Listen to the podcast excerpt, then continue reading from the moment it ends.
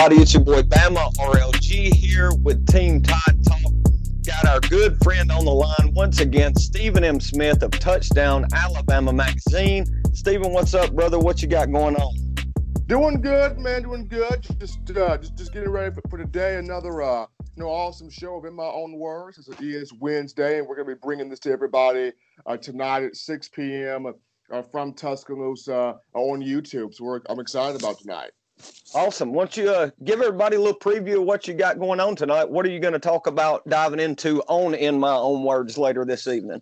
Well, absolutely. Well, first off, we're going to discuss uh, Cole Cubelic of uh, you know ESPN and also uh, one third of a three man front show off uh, WJOX JOX 94.5 in Birmingham. I remember he dropped a graphic of Alabama being number one on his top five list of, of offensive lines in the country and just going over you know how important it is for this group to you know capture the Joe Moore award, but more on top of that, try to match or go above and beyond what the 2012 offensive line did as you know Alabama fans out there they look at that 2012 line as the best to ever do it in the Nick Saban era. But this 2020 group's got a lot of talent coming back including three you know former five-star athletes out of high school. So that's going to be awesome to look at. We're going to have former know, Alabama wide receiver Matt Caddell back on again on today, and we're going to have a fun discussion of just comparing the running backs on this roster to who do these guys remind us of when you talk current players in the National Football League? And then last but not least, uh, I'm going to discuss the coaching staff and why this particular staff potentially is the one that will linger with Coach Saban for the long haul. Sounds good, man. And, uh, you know, if you don't mind, we'll discuss just a couple of those things here quickly. Won't get into too much detail, but you're talking about the offensive line. I'm expecting, like Cole and everybody else, this unit to be lights out this season. Stephen, real quick here, give me your five guys, best five for this season on Alabama's offensive line. I've, I've, I've, I've, meditated this for the longest time, but I think I've got the five from left to right now. I think it'll be Alex Leatherwood left tackle. Uh, give me Emil Ekiyor Jr. at left guard. Give me uh, uh, Landon Dickerson at center, of course. Uh, Deonte Brown at right guard, and Evan Neal, big Evan Neal at right tackle. Mm, that's a big, strong offensive line, and we all know a couple of those guys – have bad intentions every time the ball snapped, Dickerson being one of those.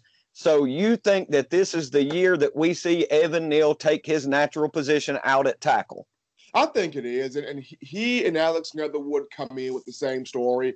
Uh, both five-star guys from the state of Florida. Leatherwood came in 2017, and he saw there were already two guys at both tackle positions with um, with the likes of Jonah Williams at left tackle and Matt Womack at right tackle. So Leatherwood comes in, he plays a guard position just to be one of those spots where he comes in and um, he kind of learns their positions in, in practice. And then when Jonah Williams got hurt in the title game, he goes in there, you know, plays left tackle to help out Jonah Williams. But 2018, no know, Leatherwood took that guard role. And so this past year, he finally got his opportunity at left tackle and really did an outstanding job. And so Evan Neal comes in, kind of the same story. He already sees the both tackle positions filled up. You know, he plays a guard role just to get his feet wet and did a phenomenal job last year at that spot. Just seeing how he was an All American from uh, uh, the Football Writers Association, from ESPN, from USA Today, made the uh, All SEC freshman team as well. So this year, you see where Jedrick Wills off to the NFL. Uh, Evan Neal sees there's an open vacancy at one of those offensive tackle spots, and he's looking to take that position at right tackle for this season. I think Coach Flood has done an outstanding job thus far with this offensive line. You know, there were times early on last season, I remember sitting inside the Mercedes Benz Georgia Dome and thinking to myself, questioning Coach Flood and his decisions, hoping that he would go ahead and, and just let Evan Neal be the guy there at guard and get that thing rolling where they could all gel together. But the longer he's in Tuscaloosa, the more I see him, not only in a, from a coaching standpoint, but recruiting as well seems like he's a guy that kind of checks all the boxes as far as an assistant under Nick Saban goes. and I'm really excited about seeing what he can do with this year's unit. No doubt about it. I mean, he was he he was the right guy for this job, Ricky. And for, for a lot of assistant coaches, it's just sort of feeling your way out. I know a lot of Alabama fans in the game against Duke and a couple of games down the stretch before you got to the meat of the schedule were kind of looking at Coach Flood like, what are you doing? You got this big six seven, 360 pound man child, you know, on the sideline. Put him out there and let's see what he can do. Like, this is a five star. And I'm pretty sure it was all a part of Flood's plan to have Neal out there. But just like for players, you kind of have to feel your way through. With coaches, you have to feel your way through because coaching under Nick Saban is not the easiest thing to do. so he prepares those guys, so he works with those guys. Coach Saban demands a lot from you. And when you don't give Coach Saban what he wants, you know the repercussions of that. You're going to get those butt chewings. You're going to see the headset being broken in your direction. You are going to get all the fire that Nick Saban is putting out there. So just like players have to be eased in at times, coaches have to be eased in as well. That's a pretty good uh good assessment of that, Stephen. I was just kind of chuckling, thinking to myself, I wonder how many headsets have been destroyed by Coach Nick Saban since he came to Alabama? I would have to go. I would have to put the over under so far at fifty. over oh, 50 oh, headsets. Oh, oh, I mean, over under at 50, but, but, but, but, but he does it because this is somebody, Ricky, that you, you know as well as I do.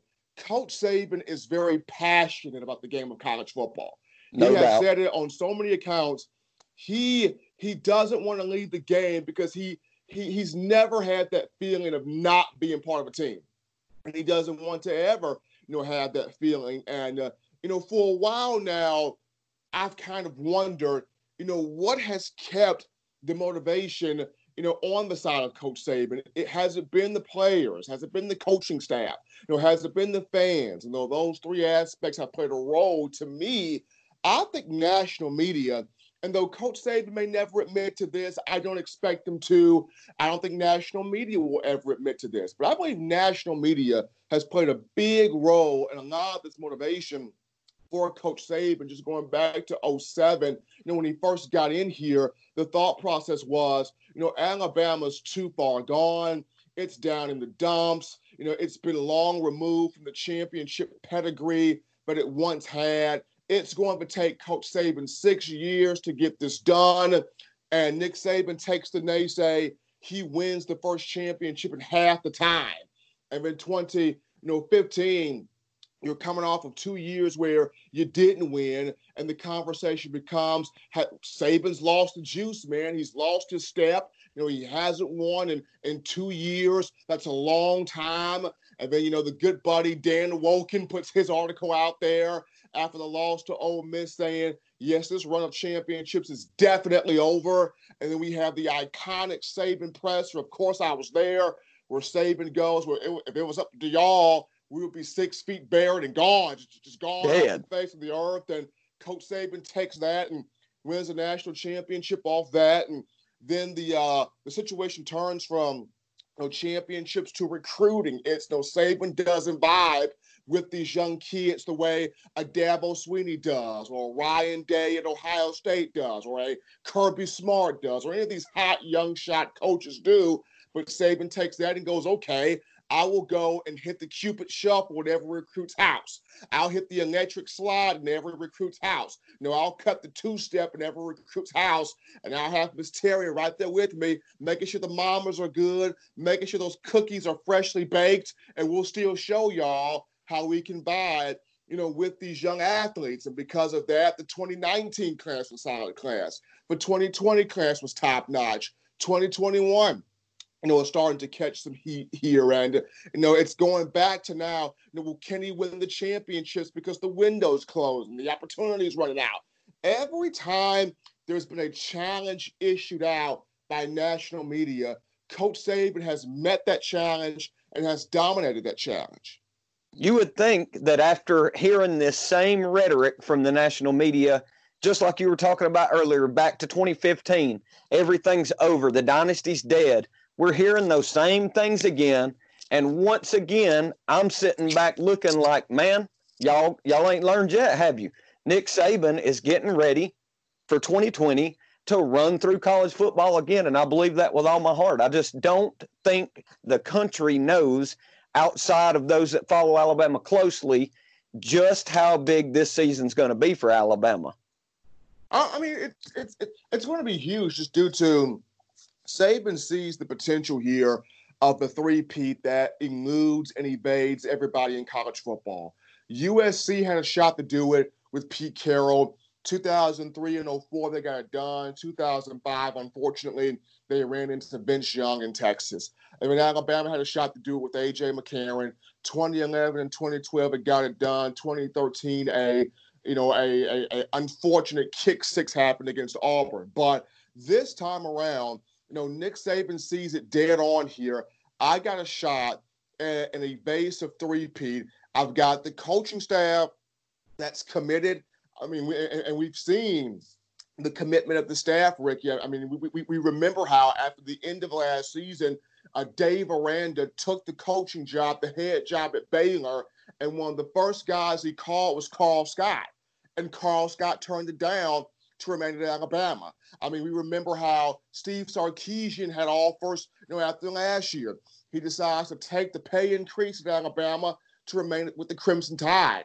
After the 2018 season, you had a lot of people going after uh, Pete Golding. Pete Golding turns it down to remain at Alabama. Then you add a Charlie Strong, you add a Freddie Roach, you keep a Sal Sunseri who's matured. He's not looking to go anywhere. You keep uh, uh, Jeff Banks, who's been an unbelievable recruiter. You've kept a lot of these guys to keep the cohesion, the continuity of the staff. And with Saban understanding, I got a group of guys here that is ready you know, for this long haul, along with the guys on the roster in terms of players, you've got a complete mixture of experience and young, fiery, hungry talent. Saban understands that we can get this national championship year one this year with Mac Jones at quarterback and the pieces he has around him. But on top of that, you hit on the 2021 and the 2022 recruiting classes with a Bryce Young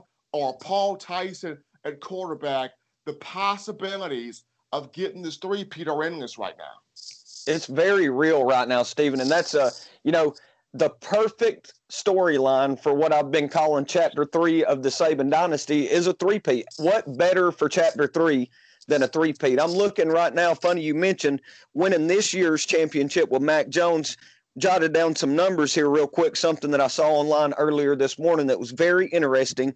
Mac Jones last season averaged 48.5 points per game, 19.55 points above what the opposing defenses were averaging um, and Tua now, take into account that this does include games like against Tennessee where Tua may not have been 100%, averaged 46.7 points per game, which is, you know, almost two points less per game than what Mac uh, got, and 19.6 above what opposing defenses were averaging. So there really was no drop between Tua and Mac, and it's unbelievable. You hear people talk about Mac Jones and the disrespect that he gets. You're thinking, man, he must be no nowhere near close to capable what Tua was, but numbers don't lie. I'm sitting here looking at him.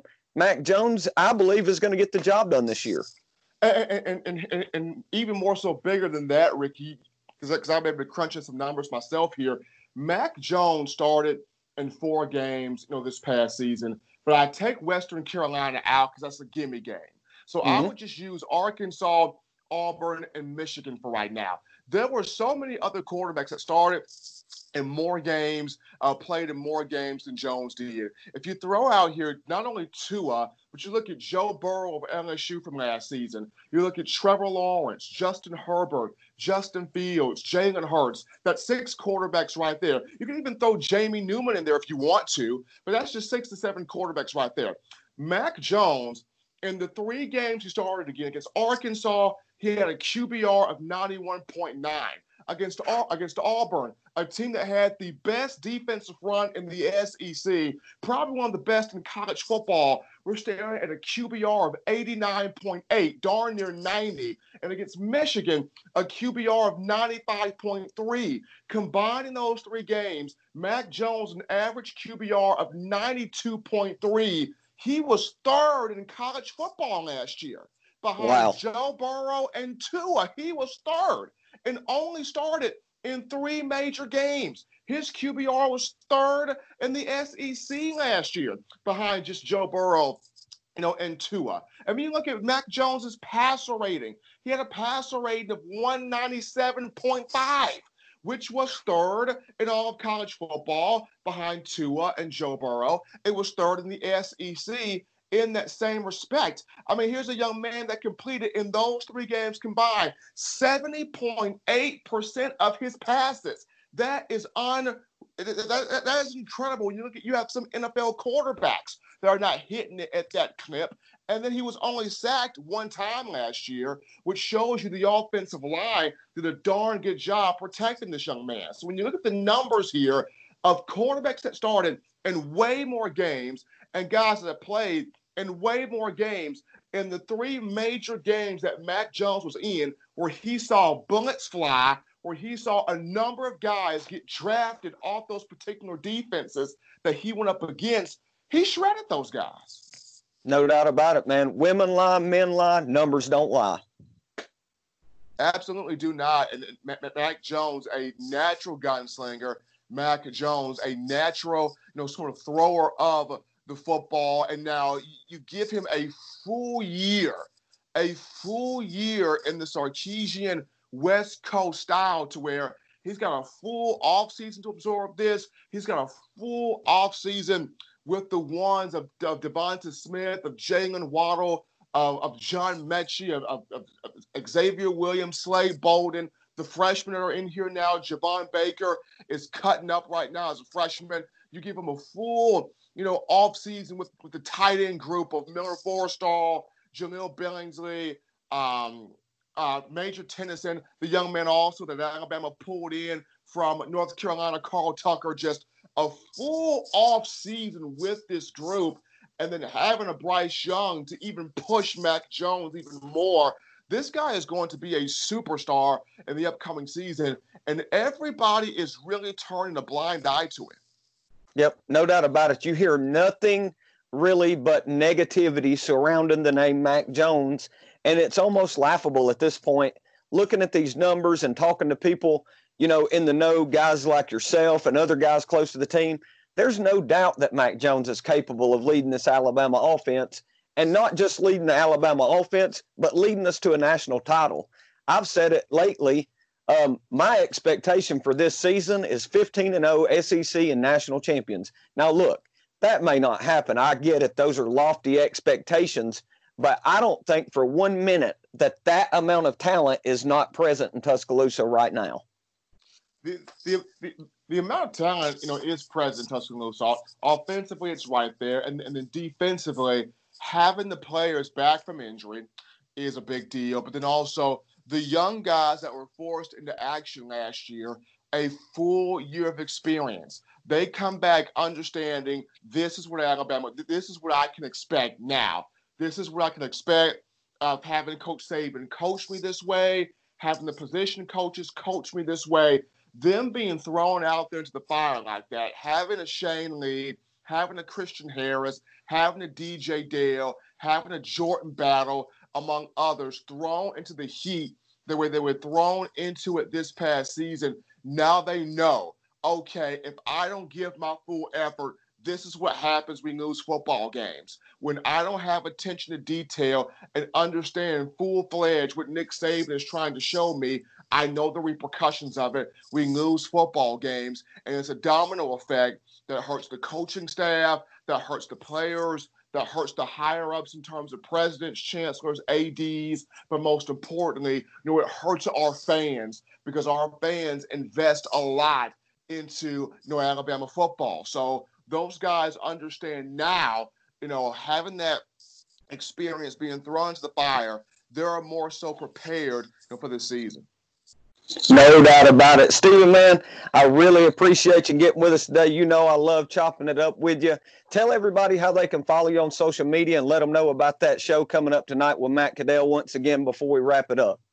Oh, absolutely. The listeners can find me. Uh, first off, they can find me on Twitter at Coaching M Smith. Uh, on Twitter, when I'm not, you know, covering Alabama football, I take great joy in helping out the guys here in the hometown know, with the high school football programs. They can find me at Coaching M Smith on Twitter. You can find Touchdown Alabama Magazine on Twitter at TD Alabama Mag. Once again, that's at TD Alabama Mag. On Facebook, we are Touchdown Alabama Magazine.